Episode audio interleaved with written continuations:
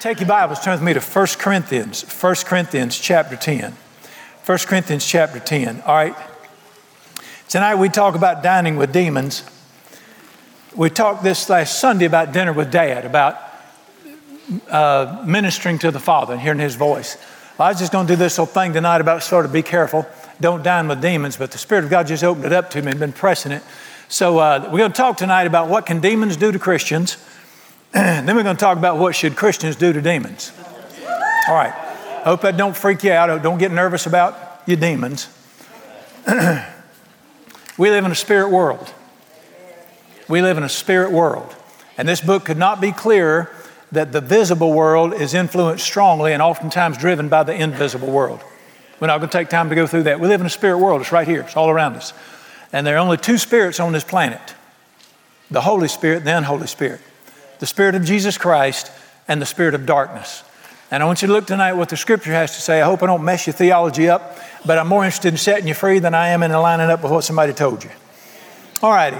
Can Christians dine with demons? Look with me in 1 Corinthians chapter 10, uh, verse 20. 1 Corinthians 10 20, the Bible says this. 1 Corinthians 10 20, rather, the things which the Gentiles sacrifice, they sacrifice to demons and not to God.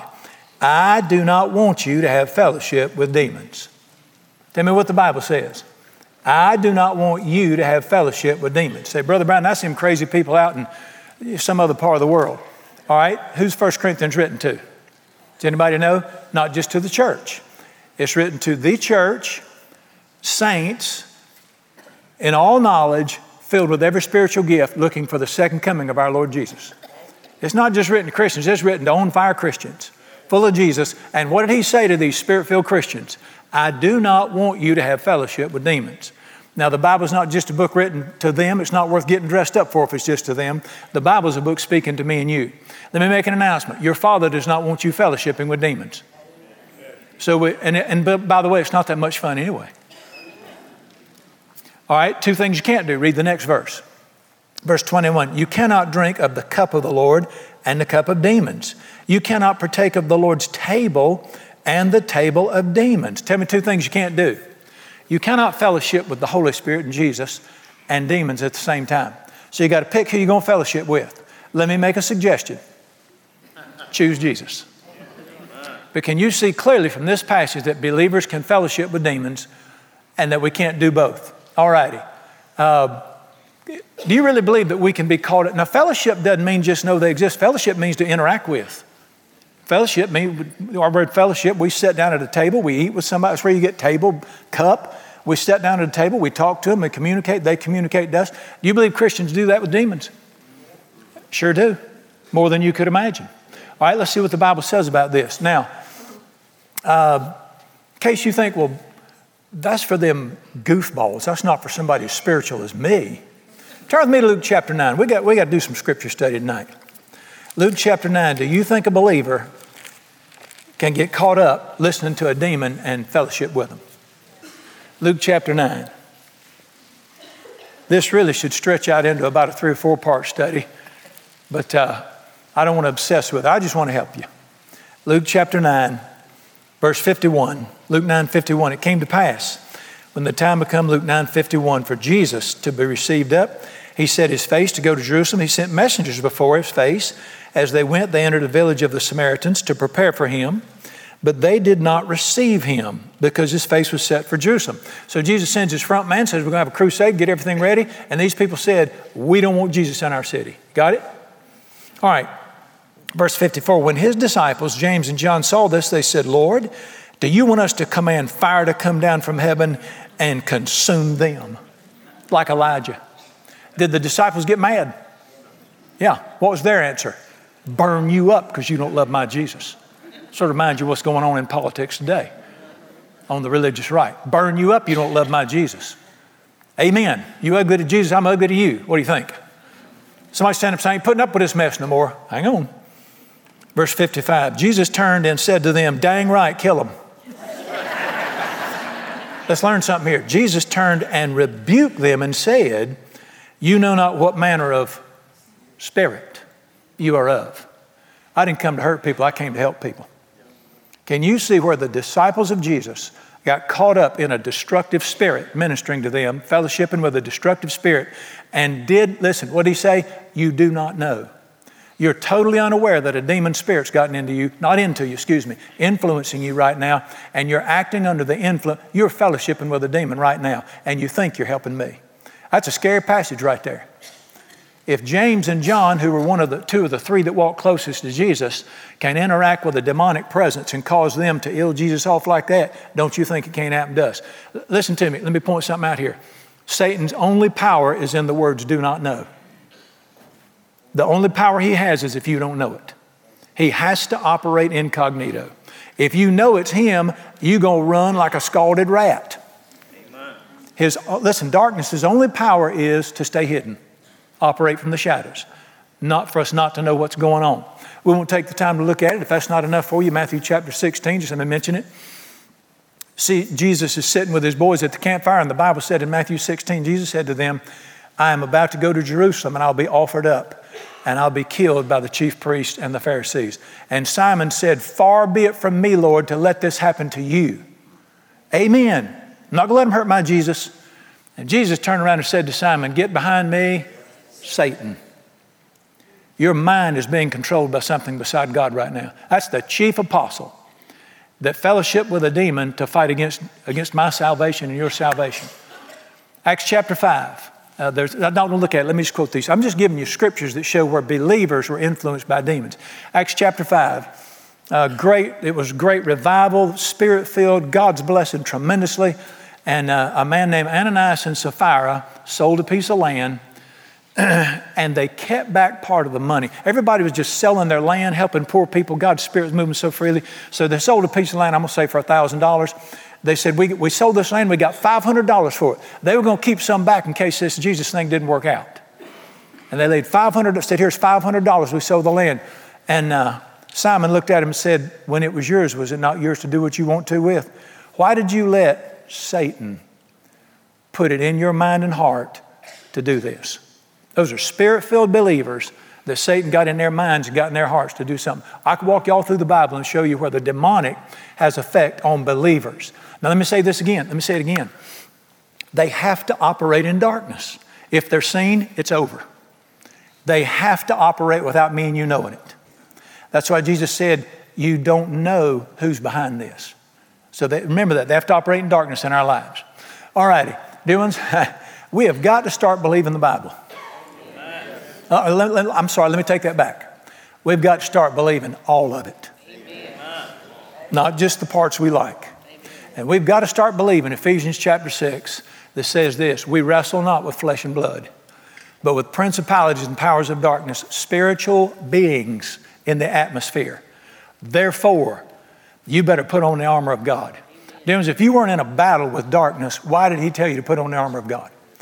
Uh, we just got to come to the realization that the Bible is true and that we need to start believing this in our daily lives. Now, all right, quit, let's, let's start dealing with this now.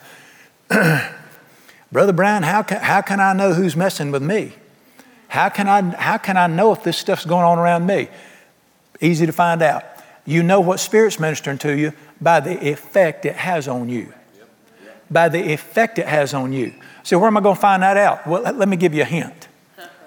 Thy word is a lamp unto my feet and a light unto my path. The word of God is light.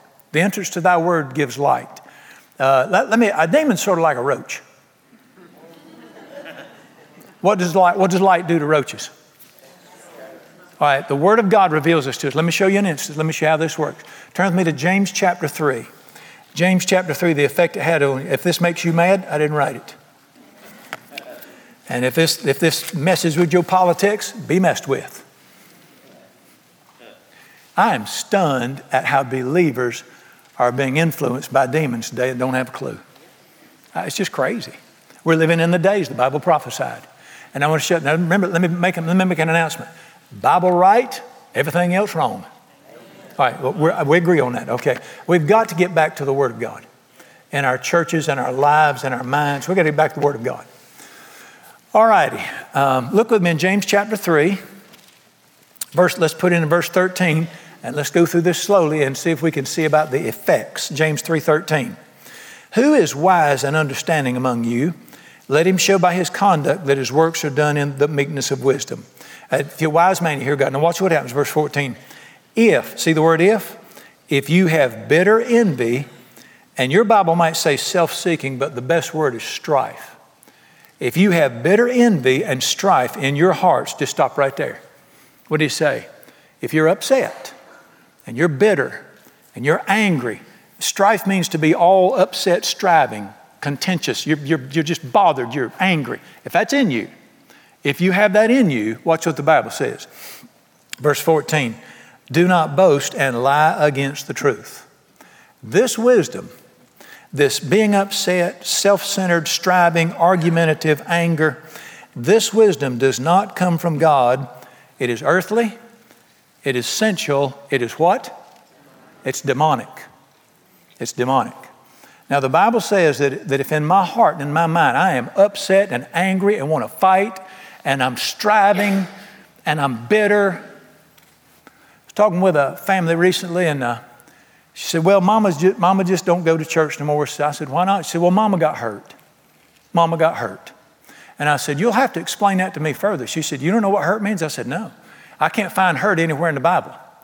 I find bitterness, I find unforgiveness, I find anger, but I can't find the hurt nowhere. nowhere. nowhere. I said, Tell me what hurt is. She said, Well, no, now, my mom, I said, Don't lie against the truth.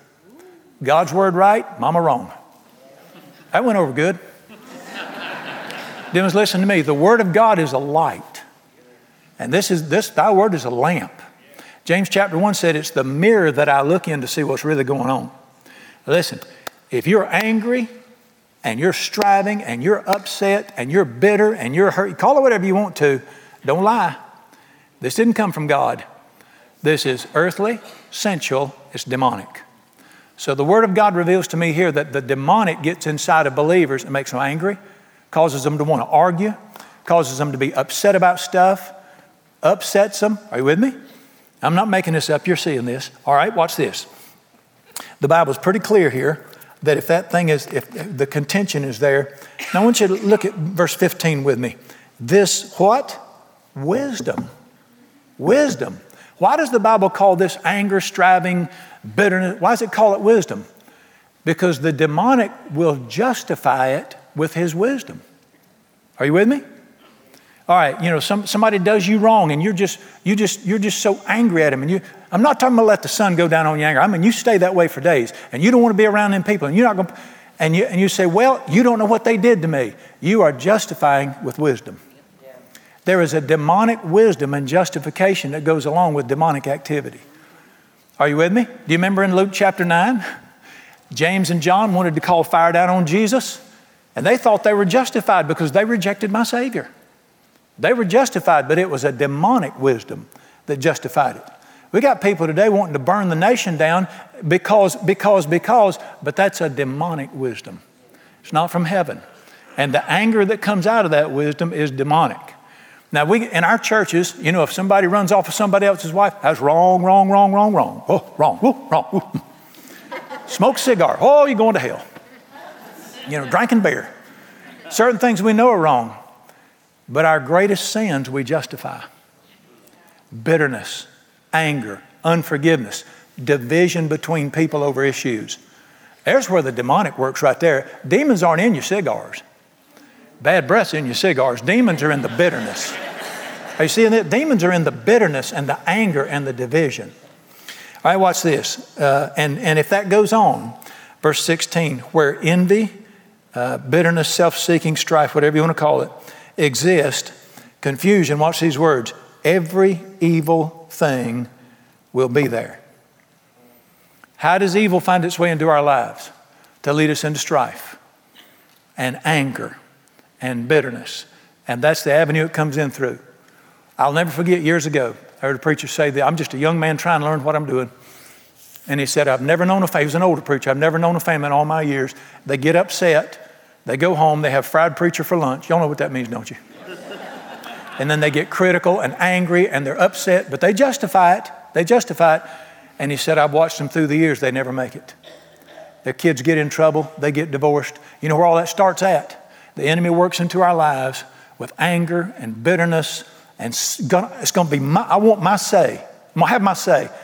You, who's working right there? Uh, don't, don't justify it.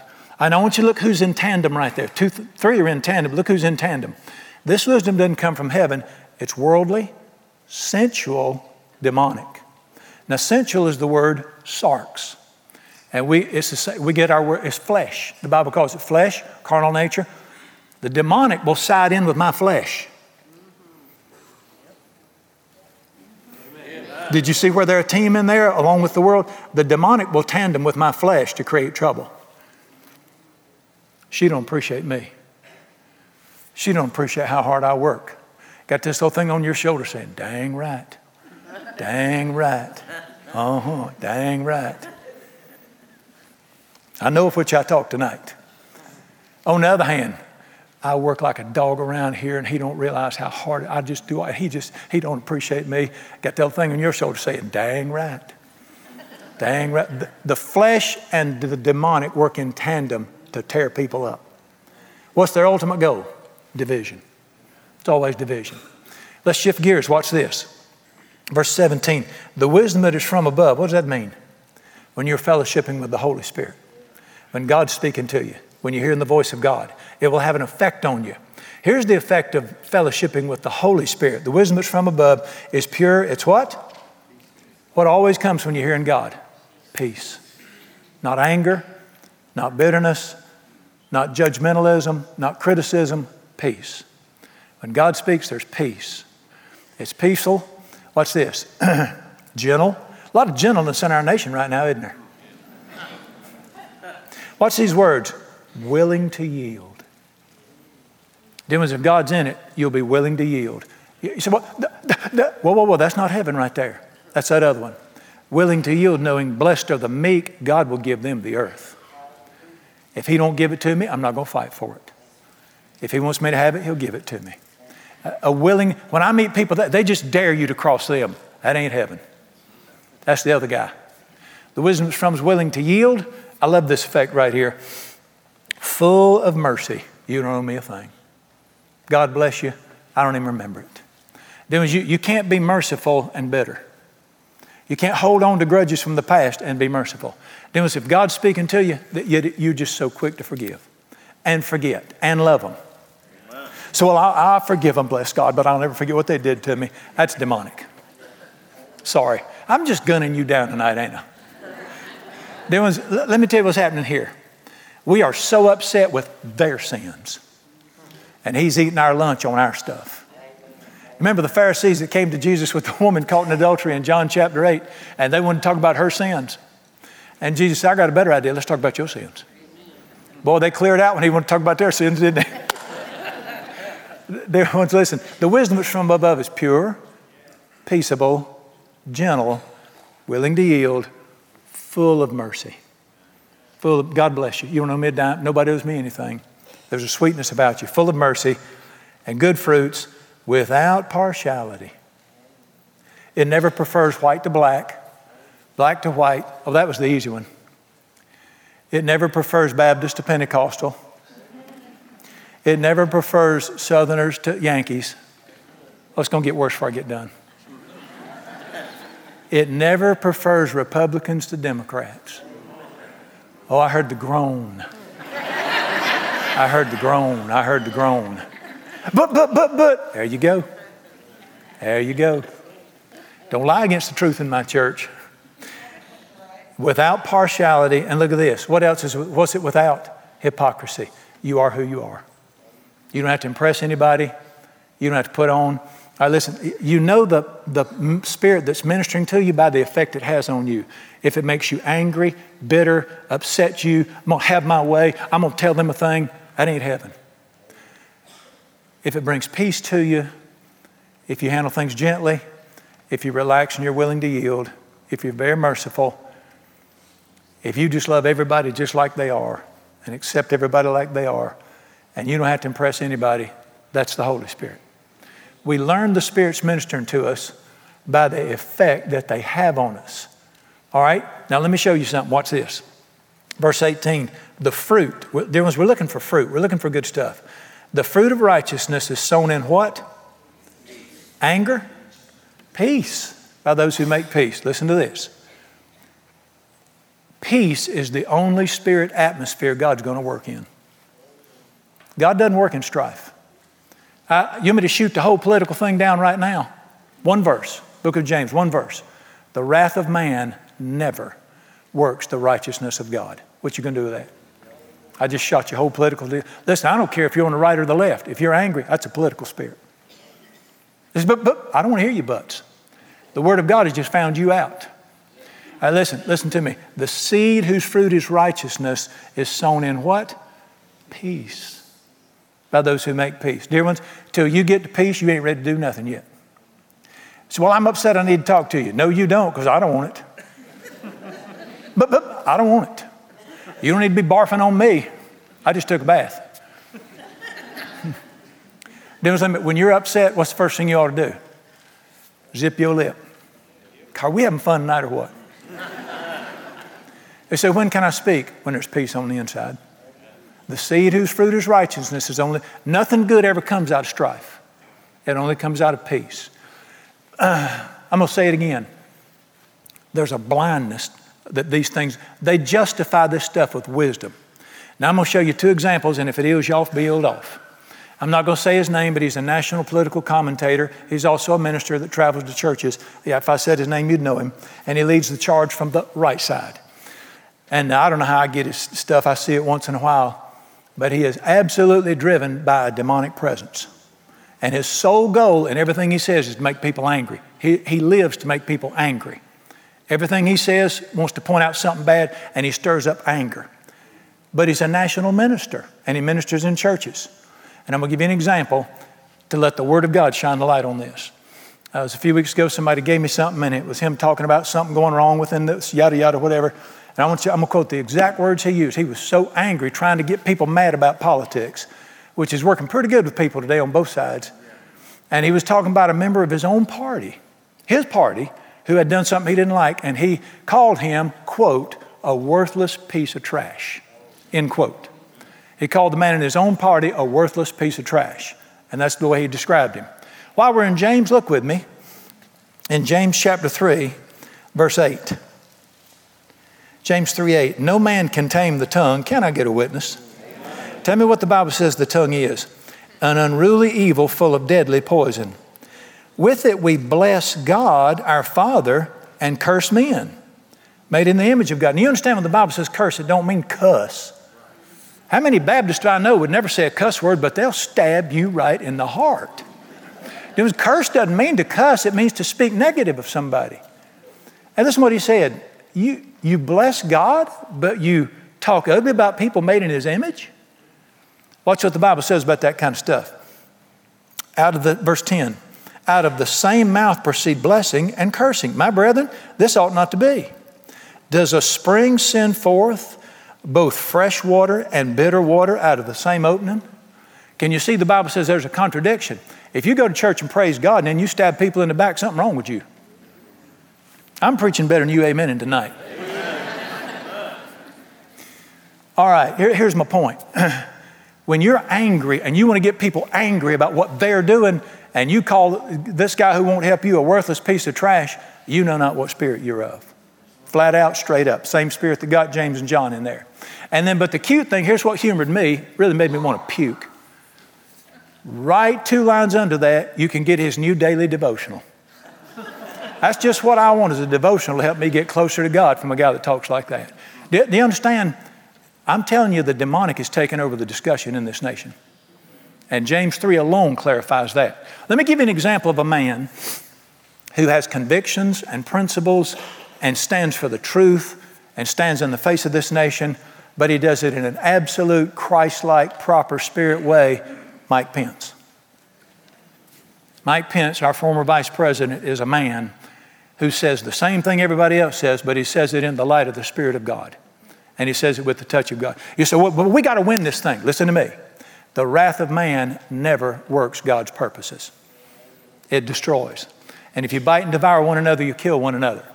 All right. He said, Brother Brown, I thought the demons just made just dealing with them hussies. I didn't know it got in politics. All righty. Let me talk to you about uh, the demonic. Who taught you about the demonic, Hollywood or the Bible? Most Christians have learned more about the demonic from Hollywood, I call it the exorcist effect, than they have the Bible. And we expect people's heads to spin around 360 degrees and puke green stuff. That's not, my goodness. You're letting demons teach you about themselves. We need to learn from the Bible. Let me show you three spirits that affect believers. Turn with me to 2 Timothy. 2 Timothy chapter 1. 2 Timothy chapter 1. Demons, we need, we need to get back to the Word of God and not just the nine verses we've been camping on for 50 years. He put it all in there for a reason. I've had a many a preacher, I'll quote scripture to clarify something, and they'll say, Is that in the Bible? And I'll say, You only have to have one book in your job and you don't know it? 2 Timothy chapter 1. Watch these words, verse 6. 2 Timothy 1 6. I remind you, stir up the gift of God which is in you through the laying on of my hands. For God has not given us a what? Spirit of fear, but a spirit of power and love and confidence. Did the Bible just call fear a spirit there? Okay, listen to me. Fear is a spirit. Right, now let me clarify something here. Most of the time, when the word fear is used in the Bible, it's the Greek word phobia. We get our word hydrophobia, agoraphobia from that. It means the fear of. But this is not the word um, phobia in this passage. It's, it's, a, it's, a, little bit different. It's, it's the word delios, and it's better translated timidity. Timidity. Actually, it's translated cowardice. There is a spirit that'll cause God's people to cower back and be, in, and actually, we get our word intimidation from it. There's a spirit of intimidation and cowardice that causes people to hold back and be nervous and be afraid. What did the Bible say? That is a spirit and it's not from God. The spirit God gave you is one of boldness and confidence and compassion. And many people are trying to battle. Listen, you can't disciple a demon. You got to get rid of them. You play with them all. You can think about them all you want to, but they're just going to stay there. And there's a spirit of fear that's come across the, the American believers many times. What's the outstanding mark of the Holy Spirit? What's the outstanding mark of the Holy Spirit? Acts 4:31. And when they prayed, they were filled with the Holy Spirit and boldness. Remember when the Holy Spirit, now I'm not talking about redneck toughness. Are you with me? Redneck toughness is a spirit of fear, by the way. A spirit of boldness is a spirit of confidence, where you, you're not afraid. You're confident in your God, and you don't cower. The spirit of Holy Spirit of God take a little 110 pound woman, she'll stand up to a 300 pound linebacker and call him out. Not ugly, but just in confidence. And so there's a spirit of intimidation that gets on believers, and it causes them to just shrink back and, and I'm, I'm scared to try this, and I'm nervous, and I, you need to tell that thing go back to where it came from. You, you don't need that. Get rid of that thing. Now, again, I'm going to say it again. I'm not talking about loud, arrogant, redneck stupidity. That's a whole different spirit right there. But I'm talking about the, this thing is stripping the life out of people today, this, this fearful, uh, timidity. Turn with me to Isaiah chapter 61. Let me show you another. Now remember, I'm going to say this over and over. They can only operate in the dark. The moment you identify them, it's over. All right, Isaiah 61. This is this great, this is the job description of Jesus before he came to earth. This is the announcement he made in the book of Luke uh, when he said, The Spirit of the Lord's on me. This is where it came from. And this is what Jesus came to the earth to do. And I want you to see what Jesus came to the earth to do. Verse 1 The Spirit of the Lord God is upon me. He has anointed me or empowered me to do, preach glad tidings, heal the brokenhearted, proclaim liberty to the captives, set the prisoners free, acceptable to the year of the Lord. Now it stops there in Luke, but it goes on in Isaiah. I want you to look down with me. This is just wonderful. Verse 3 To console those who mourn in Zion, to give them beauty for ashes, the oil of joy for mourning. Watch these words the garment of praise for the what? Spirit of heaviness. There is a spirit of heaviness on the land today. There's a spirit of heaviness on, and the Bible says it's a demonic presence. And this heaviness is it's depressing, it's discouraging, it just weighs people down. There was normal for a believer is wide open. Normal for a believer is to have the joy of the Lord as strength. But this thing gets on people and they're just, they're tired, they're discouraged. It's heaviness. Tell me what you so, Brother Brian, the days we're living in. Whoa, whoa, whoa, whoa, whoa. Go back and read it again. It's a spirit. Heaviness is a spirit that gets on people. And can you tell from the scriptures that God wants you to get that thing off of you? How can you tell? He gave you something to get that off of you. What's it called? the garment of praise, which will crush the spirit of. How many times, people didn't even know this. They've told me no few times, Brother Brown, I've had the toughest week. It's been so hard, things going on. I came to, I, did, almost didn't even come to church. I was so down and discouraged, but I came anyway and I sat in church and Brother Time, by the time the music got done, I, I was ready to go again. You know what happened? The garment of praise broke the spirit of heaviness off of them. They thought it was their circumstances, it was a spirit. You said, dang, these demons behind every bush. Relax, we ain't going that route either. Relax, you're not supposed to be that way. But can you see clearly where Jesus said, I've come to bring you to break the, to break the yoke and to get that heaviness off you so you can live a life of passion and joy and zeal? Matter of fact, I think heaviness is so in this nation right now, we think heaviness is normal. It ain't, it's abnormal. Joy is normal. Let me show you one more. One more. And this is the one you'll see in the land today, 1 John chapter 4. 1 John chapter 4. Oh my goodness, this is heartbreaking to me. And this has happened in my lifetime. I mean, this was written 2,000 years ago. What was prophesied has happened in my lifetime. I've watched this happen since I started preaching 105 years ago,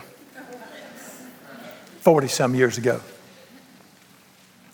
He said, Brother, I, I just don't believe this stuff messes with me. Look at 1 John 4 1. Beloved, you ever see the word beloved in the Bible? You ever wonder what it means? How long are you going to read it and not wonder what it means? It's, it's short for always being loved. It's a term of love by the Father. Beloved, do not believe every spirit, but test the spirits whether they are of God. Now let me make a let me point something out right there.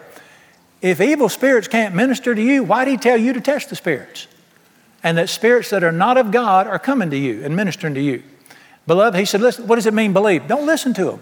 Don't let them minister to you. Don't listen to what they got to say. Don't let them have an effect in your life. Test every spirit and find out is this from God or is this from hell?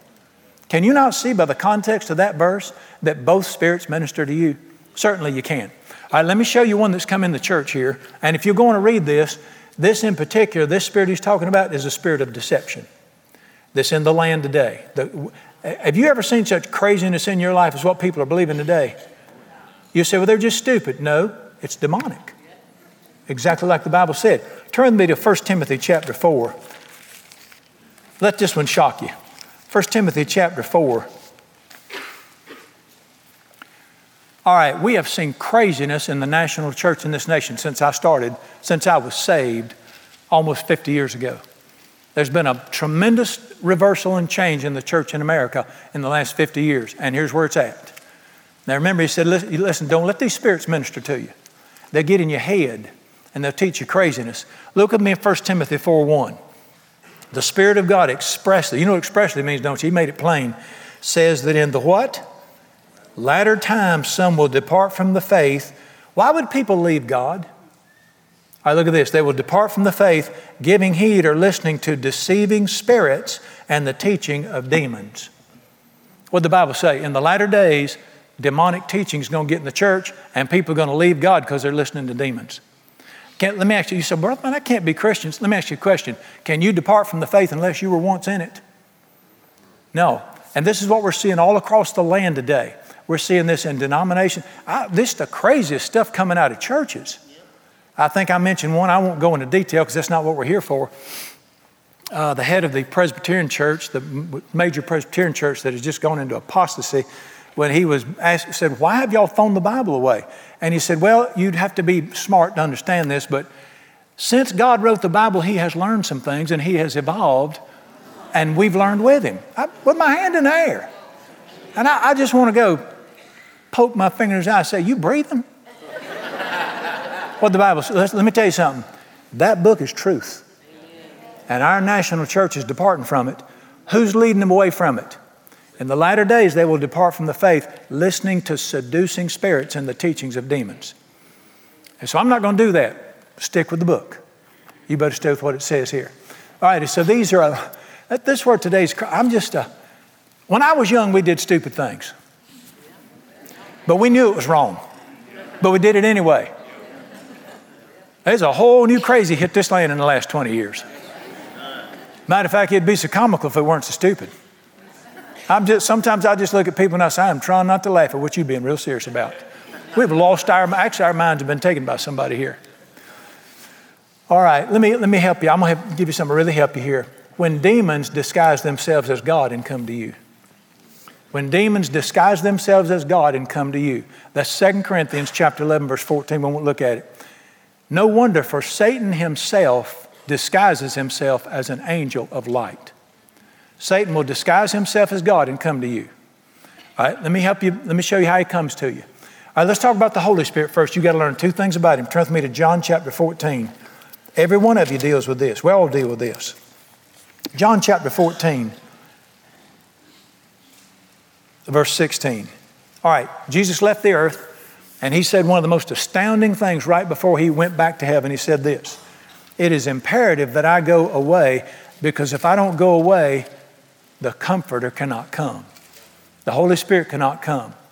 And Jesus told us it is better to have the Holy Spirit with you than to have me standing beside you. That's hard for me to believe, but I believe it. And Jesus said, I've got to go away, so the Holy, but when I leave, the Father will send another helper, comforter, Holy Spirit. And I want you to look at that. That's John chapter 14, verse 16. I will pray the Father, He will give you another helper, and He'll abide with you forever. And it, listen, it's a He. The Holy Spirit's a person. Now, your Bible may say helper there. It's, it's, an, a, it's a takeoff on the word paraclete, parakleis, and most Bibles, trans, or some Bibles translate it comforter. Somebody tell me what the ministry of the Holy Spirit in my life is. If He's the comforter, He comforts me, encourages me, brings peace into my heart. That's the ministry of the Spirit of God. He brings comfort to you. And he, you just, there's a sweet, sweet spirit in this place. It is well with my soul. You know why? Because the Holy Spirit's comforting me. And the Holy Spirit's job is to bring comfort into my heart, peace into my mind. And, and it's a wonderful day because the Spirit of God is comforting me. That's His job, that's His name. But he who comforts me can also do something else to me. What's that? He can convict me. He can convict me, and that's good. That's good. You turn the page, John chapter 16. John chapter 16, let me see if you've seen it, has had this happen to you. Here's where he said it. Nevertheless, John 16, 7, I tell you the truth, it is to your advantage that I go away. If I don't go away, the helper, the comforter, can't come to you. But if I go away, I'll send him. Now, I want you to, I want you to think about that verse. It's better to have the Holy Spirit of God inside of you than to have Jesus Christ standing right beside of you. That seems like a stretch, but I didn't say it, He did. Now, watch this. And when He has come, verse 8, He will do what? He will convict the world of sin. So the Holy Spirit has two jobs in my life. He brings comfort to me and assurance and settles me down and brings me hope, puts peace in my heart. But I sin once in a while. And I'm not the only one. You're supposed to say amen when I said I sin once in a while. You said, has anybody ever sinned once in a while? Somebody, God Almighty, somebody getting pretty good at it. Everybody misses it. I sin once in a while, and in that moment, the precious Holy Spirit, He convicts me. And the comfort goes away, and I'm bothered right here. Now listen, not up here. The Holy Spirit don't live up here. He lives right here. And He convict something bothers me right here. When I, I do some, sin, something bothers me right here. It bothers me, hurts my spirit. That's the Holy Spirit in there going, uh uh-uh. uh He's convicting me. All right, you see how he can comfort you one minute, convict you the next? Now listen to me. Satan comes disguised the Holy, as the Holy Spirit and he condemns you. And he pretends to be God, but it's a demon spirit condemning you. And let me teach you the difference between these. Romans chapter 8, verse 1 says this There is no condemnation to those who are in Christ Jesus. A lot of people stop right there. That's only half the verse to those who walk not according to the flesh, but those who live in the Spirit. Walk in the Spirit, you won't experience condemnation. Most believers I know are condemned to some degree. They just beat yourself up, down on yourself. That's condemnation.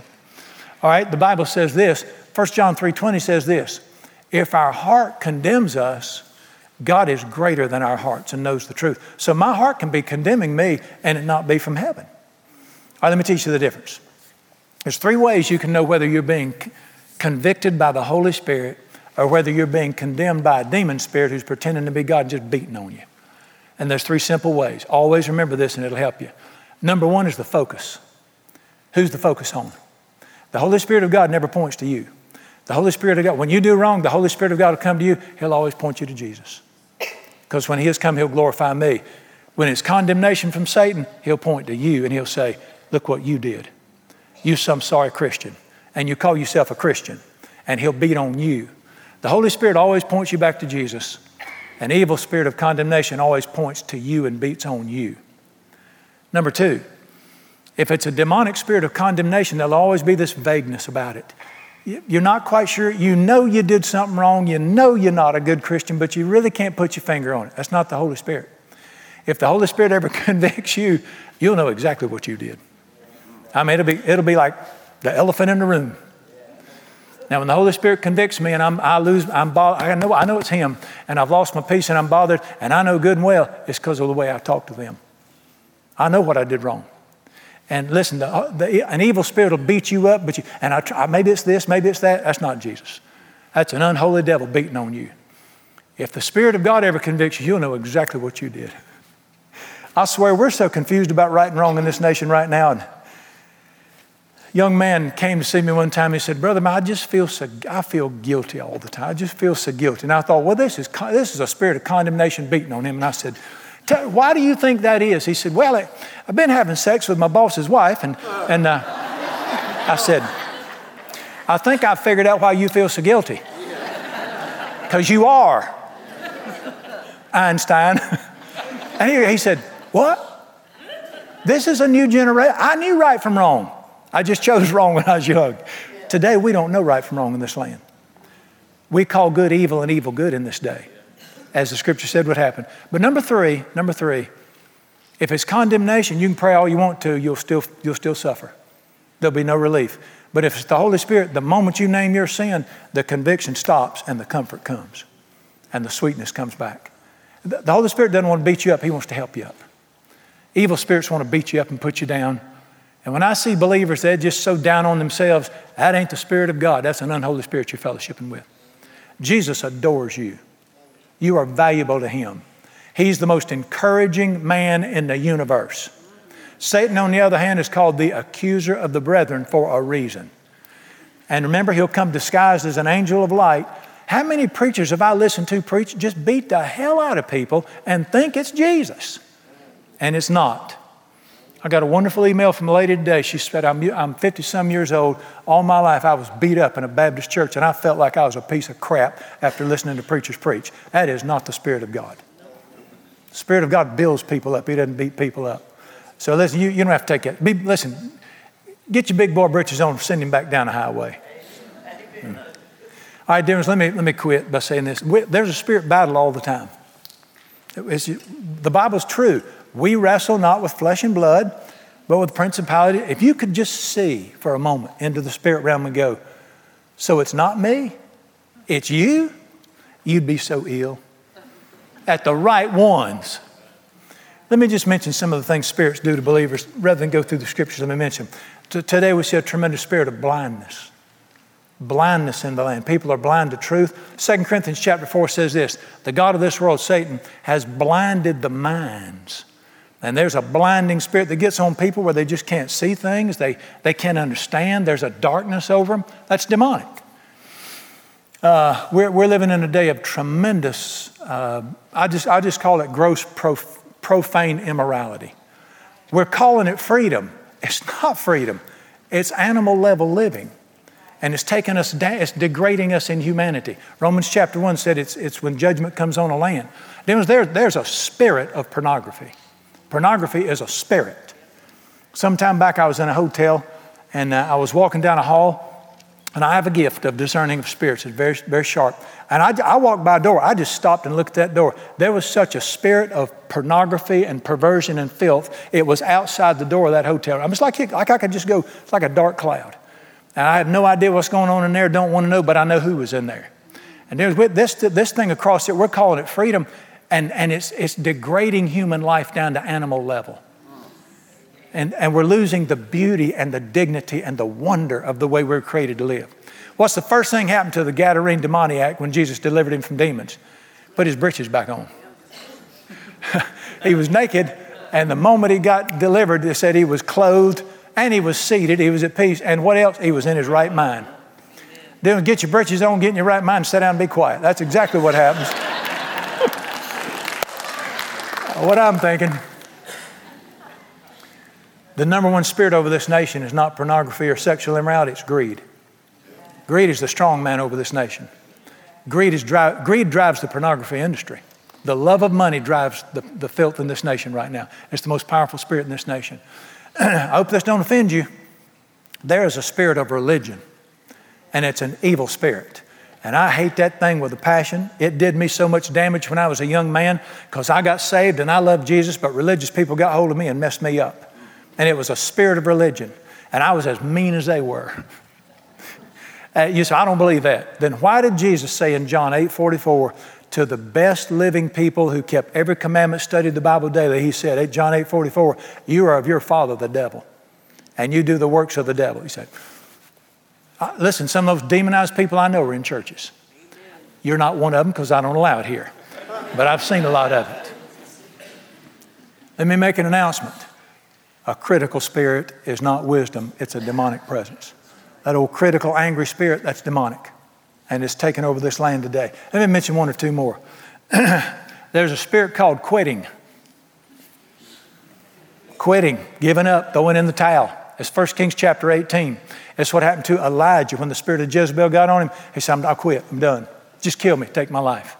That is a spirit. You say, God Almighty, they're everywhere, Brother Brian. Listen to me. Jesus is everywhere. And His Word is everywhere. And we, we're going to have to, let me make an announcement. The old ship of Zion is not the good ship lollipop, it is a battleship. And there's a reason He gave you a sword instead of a daisy. My neighbor, my neighbor's a, well, I, well, I've already started. I might as well get in trouble. He's a preacher. He is a preacher. He's not a preacher. He's a policeman in the Chapel Hill Police Department. I'm always picking on him about when they going to take your gun away and put daisies in your holster. I said, You'll do so much better over there. there with, on the other hand, God gave you a sword for a reason. Tell me what the Word of God is called. Taking the sword of the Spirit, which is the Word. Why would He call it a sword? What do you do with a sword? Clean your teeth? Come on, guys. Sword is a weapon. And we got to learn to use this word the way, the way Jesus used it. Now, let me, let me capture a demonic lie right here. Well, the reason demons aggravate you is because you're just not real spiritual. To the contrary, to the contrary, the harder you seek Jesus, the harder they come. I was telling a friend of mine today, I heard Jentezen Franklin, Free Chapel, preached a message he called Higher Levels, Bigger Devils. What's the truth? It's the truth, dear ones. The higher the level, the bigger the devil. They said, Well, why would you want to go up? The funner the fight. I don't know. Don't you fall for that crap that because I'm in such a battle, I must not be spiritual. It probably proves that you are. Let, let me make an announcement. The devil is a liar. And that land's full of lying spirits that'll get in your head and you'll believe this crap, excuse me, garbage. I shouldn't say crap in church, garbage. Let me help you with something. Now, listen to me. We're not to be demon obsessed. Don't do that, man. I know people that do that and they lose their minds. I wish they'd be quiet. But we're not to be demon deniers, we're to be demon killers. As this Bible teaches, you're be, you'll be obsessed with somebody, you be obsessed with the Son of God. We're obsessed with Jesus. All right, let me help you. You need one more thing I need to help you with here the approach. How do they approach you? Now, let, me t- let me teach you something here. John chapter 10 teaches us this the demonic does not have to have your permission to come into your life. They come in whether you like it or not. That's why it says that the, the enemy climbs over the wall. He doesn't have to have your permission. Have you ever had to pray for Satan to start a fight in your marriage? You ever had to get on your knees and ask, ask the enemy to come in and cause trouble in your home? You ever had to beg, beg the enemy to bring lust to your mind, huh? No, he's coming because he's a thief. Thieves do not call and say, I'll be there at 10 o'clock. Open the door. John 10 says they climb over the wall without your permission, but the good shepherd stands at the door and knocks. The Holy Spirit will only come in by your permission. Do you understand that? The evil spirit will break in without your permission. The Holy Spirit will only come in by your permission. You got to understand this. say, well, how come it's so rough out there? Dear ones, you don't have to ask the enemy to come. He cometh. And if you've been alive for about two weeks, you know that. He cometh. But listen to me.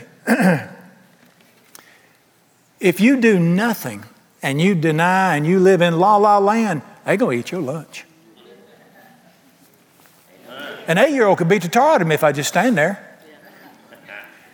Listen to me. You have to fight to be free. And you go, you say, how long is this going to go on? Till the day I'm saying nice stuff about you while you're laying right there. There's going to be a fight till the day Jesus gets back. Listen, you don't have to earn anything from heaven, but you have to fight for it. And you're not fighting the king, you're fighting the enemy. That's why the Bible, guess what you do when he t- take up all this armor? Guess what you do with it?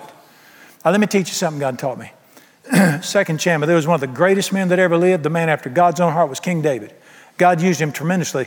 On what day did his life fall apart? You'll read this. 2 Samuel chapter 11, verse 1 says this On the day that kings went into battle, David stayed home. The day he quit fighting was the day his life fell apart. He was a great conqueror, a great warrior. He won great battles as long as he stayed in the battle. But for some reason, when he got older, he just said, I'm going to quit fighting. And on the day he quit fighting is the day he got in trouble. You, you can't afford not to put on the armor of God. And you have to battle and you have to fight to do that. All right. Let me, I'm going to set you free. You ready? set three of you free. You get to choose whether you fellowship with demons or the Holy Spirit by the environment you create. If you build it, they will come. I made that up by myself. if you build it, listen, if you build it, they will come. Who you want fellowshipping, you build it, they will come. I, you know, if you build, like I used to be this janky biker bar in town where I grew up in Charlotte, nasty biker bar. Guess what kind of people that attracted? Of which I was, Harley Davidson. I was one of them. But I got saved, and there was an old house in Charlotte, and it was called Lamb's Chapel. Just an old house, wonderful man ran it. And every night of the week, there was worship in that house. People just worshiped in that house. It was not organized. People came, they worshiped, they prayed for each other, they loved each other. Guess what kind of people that place attracted? Do you understand the environment attracts the people? The environment in your head attracts light and darkness. The environment in your heart attracts light and darkness. You get to decide who's going to be in there. Uh, I mean, you get to decide this stuff. You want the Spirit of God to flood your life with hope and light and joy and peace. Oh, we're not going to take time to, let's do take time to read it. You need to read this. Turn with me to, we're in John, turn to, turn to Ephesians. We're in John, turn to Ephesians. Dear ones, quit waiting on God to do something. You take the first step. And let me help you. take this step before you get out of bed in the morning. Do not wait till the bull's chasing you across the pasture. Lock the gate when you get up. Ephesians chapter 5. You just want the Spirit of God to rest on you. You want demons to be repelled from you. I mean, there's just there's certain things that are fingernails on the blackboard to them. Do you, do you understand environments attract and repulse? Y'all understand that? If I go in somebody's house and there's profane, filthy music playing and they're screaming at each other and it's nasty and they're F this and F that, I'm going to dismiss myself real quick. I'm not against you. I'm not going to talk ugly about you, but I'm gone, Doc. I'm going to do like Joseph and I'm going to saturate that place with my absence. I'm out there. But I go into the house and there's pinto beans cooking and cornbread and there's quiet worship music playing and they make over me and they're loving each other and the kids are smiling and they've had a bath and all that's going on. You'll have to call the sheriff to get me out of there. Do you understand that? Them spirits are the same way. There are environments that just repulse spirits and there are environments that draw spirits. Ephesians chapter 5 shows us. Ephesians chapter 5, verse 18. Do not be drunk with wine, which is dissipation. Be filled with the Spirit. Amen. I, I, I don't want to be like Aunt Goonie who ran around squabbling like a chicken and going crazy. Filled with the Spirit, I want to be filled with the love of Jesus, the joy of Jesus, the hope of Jesus, the peace of Jesus. But now notice there's a comma there, it doesn't stop. Be filled with the Holy Spirit, speaking to one another psalms, hymns, spiritual songs, singing and making melody in your heart to the Lord, comma, giving thanks always for all things to God the Father, Christ Jesus, comma, submitting to one another in the fear of God. You want to create an atmosphere that just draws the power of God to you and repulses demons. You just worship God day and night in your heart. You be grateful for everything you got, and you be careful how you treat people. You, you create the atmosphere, you build it, they will come. I mean, darkness can't stand the worship of God. It, it's like fingernails on the blackboard to them. Once in a while, I'll catch one aggravating me, some little puny house demon, just picking at me, aggravating me.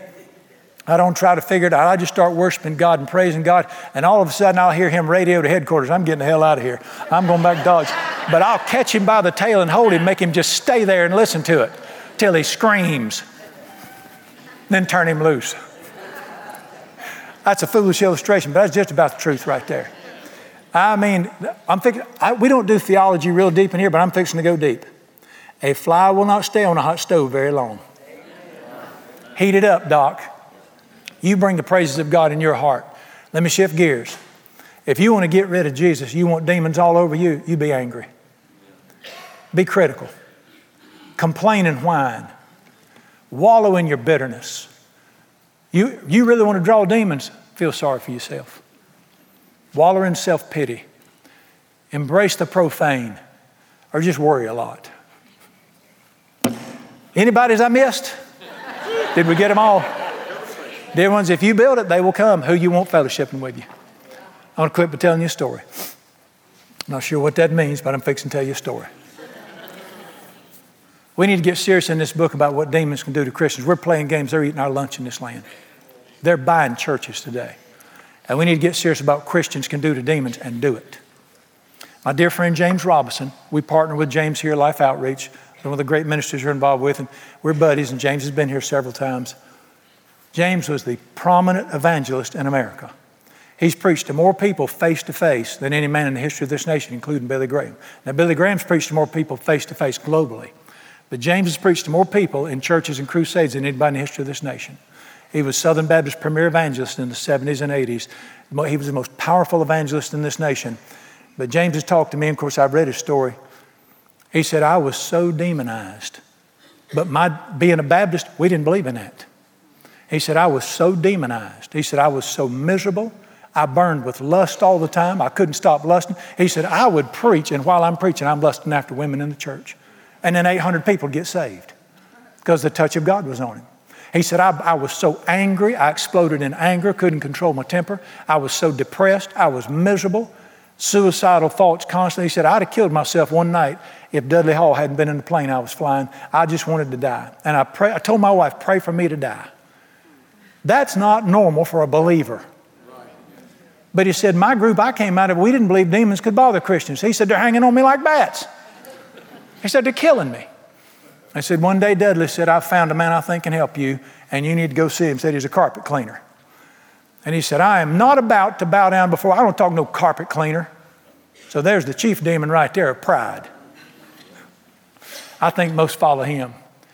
And he said, I got so miserable, I just went and said, Milt, could you help me? And Milt said, I've wept over you. Said, I think you're the most depressed man I've ever seen in my life. He said, I've never seen so many demons in one man's, on, on one man. And he, he said, Well, can, they, can you be, don't start that mess. I don't care whether they got a, bull, a gun up outside your head or holding a rifle across the room. If they got you, they got you. And James said, Could you help me? He humbled himself. Milt said, I'll pray for you. But I got to teach you how to be free. And he said he prayed for me and he started calling stuff out and it scared me spitless. And said, James told me, he said, the only thing I can remember is I hope Jerry Falwell ain't in the next room. If he hears this, I'll never get to preach at Liberty again. he said, and then again, pride. And he said, but I'm going to tell you, that man got done praying for me, and he said, I was free. He said, it's like a claw in my brain just disappeared and he prayed for me. And he said, there was a sweetness. He said, scripture flowed out of me.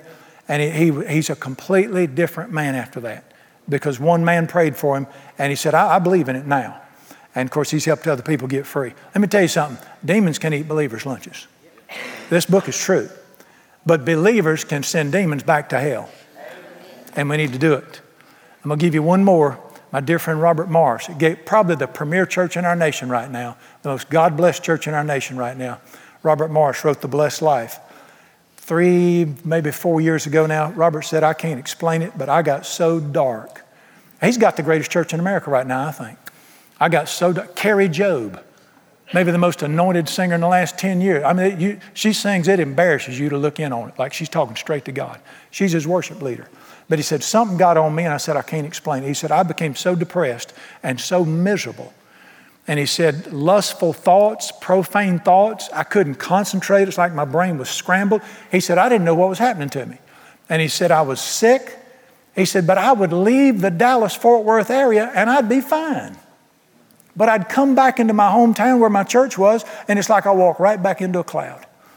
And he said, I'm just, and he said, finally, I just decided, I, I got to quit. Well, Robert's younger than I am. He said, I just got, I can't take this anymore. I got to quit. There's that spirit of Jezebel. And he said, I would have these thoughts in the evenings. This thought like this would come to me and say, It's been a good day. This would be a good night. This would be a good time for you to go. You talked to all the kids today. This would be a good time for you to go on home. He said, I had suicidal thoughts constantly. He said, Now I resisted them. My elders prayed for me. But th- this is the premier minister in America right now, one of them. I mean, God's, God's hand so on this man, but darkness was on him. And he said, One day, Jack Hayford called me from California. He said, What's going on with you? And he said, I told him, he said, We're going to get together and pray for you. And the same situation. I, I did, that's the extreme. Rare's the believer that goes through that. But let me point out higher levels, bigger devils. And these are the guys that God's using greatly. But I'm going to tell you something. We need to quit messing with these ugly things. We need to quit being religious and we need to go by what the Bible says and we need to be free. And Robert teaches people how to be free now. And now listen, don't let a lie get in your head and say, well, that's over my head. It's not over your head, it's out of this word. You got as much authority over the powers of hell as anybody. Here it is. You ready for it? I've always, this has been my one verse when I pray for people. I hold to it. Luke 10, 19, and 20. Behold, I give you authority over all the power of the enemy. And you will trample over serpents and scorpions and over all the power of the enemy, and nothing will hurt you. Jesus just gave me authority over all the powers of hell right there. I want to quote the next verse. But do not rejoice that the demons are subject to you in my name. You rejoice because your name is written down in heaven. I don't, I don't think about demons. I don't mess with them. When they show up, I squash them. If they make me mad, I hold on to them, make them listen to it for a while. I've had it. I'm not putting up with that junk. But I promise you, I wake up every day, and before my narrow self gets out of that bed, I'm already celebrating. Hang around me if you want to, but you're going to hear Jesus says the sweetest name I know all day long. I, I, I just, I, I, don't know if they like assign demons daily or I don't know how they do it. But, buddy, I want them to go back to headquarters at night with their heads bandaged saying, I have had it with him. I ain't going back to him. I'm done with him. I want them to take a beating if they come hang around. I want to hurt them suckers. They hurt me so bad for so long. I was in the same place. Nobody ever taught me anything. All right, dear ones, it's gone a little bit long tonight. All I want to do is help you. I hate to see people in bondage. I hate to see God's people in fear, heaviness, beating themselves up because they're struggling. You don't need to be like that. Jesus died to set you free. Jesus died to give you everything heaven's got the freedom of God, the love of God, the peace of God, and want to walk in it. Now, listen, you make up your mind, say, let me show you, say, well, amen. Now, don't say amen to a message like this, say, dang right. dang right. It comes a time you got to redneck up. Uh, now, we want to be gentle most of the time. Can I tell you one more thing, real quick? We're being ugly to people and humble to demons. You need to be ugly to demons and nice to people. Is that deep or what? We got this thing turned around. You're not supposed to be ugly to people and bow before demons. You're supposed to be humble to people and kick the fire out of devils. I said, Brother Brown, what if I have to cast one out? Enjoy it. Enjoy it. So I don't really know what to do. I don't care. Enjoy it. Can I tell you one more real quick? All right, I'm going to. John Wimber, California. God, John was just weird, but God blessed him wonderfully to help a lot of people. John's a Methodist preacher. He didn't believe in this stuff. Said there's a bunch of weirdos out in California, is what he told me. A bunch of weirdos. And he said, One night I'm sitting at the dinner table eating, and one of my teenagers from my church knocked on the door, and uh, he said to me, uh, my, Pastor Wimber said, uh, my, my, girlfriend said, uh, She's in the truck, said, she, She's demon possessed. He said, No, son, they're all like, he said, No, no, all 14 year olds are like that. You just go and enjoy yourself. and he said, I thought, What's going on here?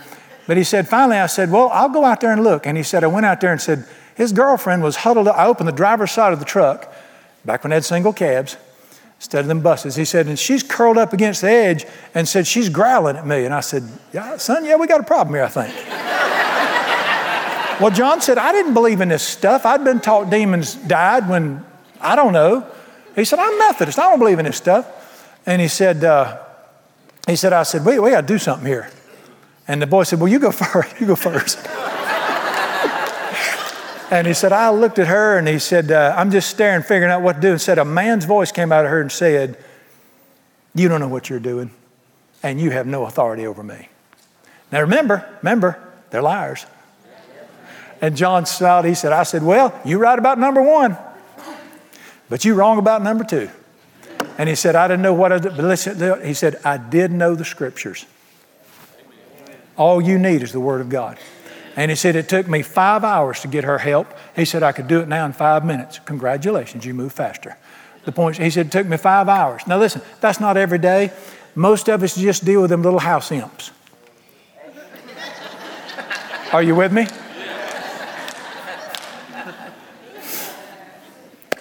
One day when we see clearly, we're going to look back and say, I didn't have to put up with that.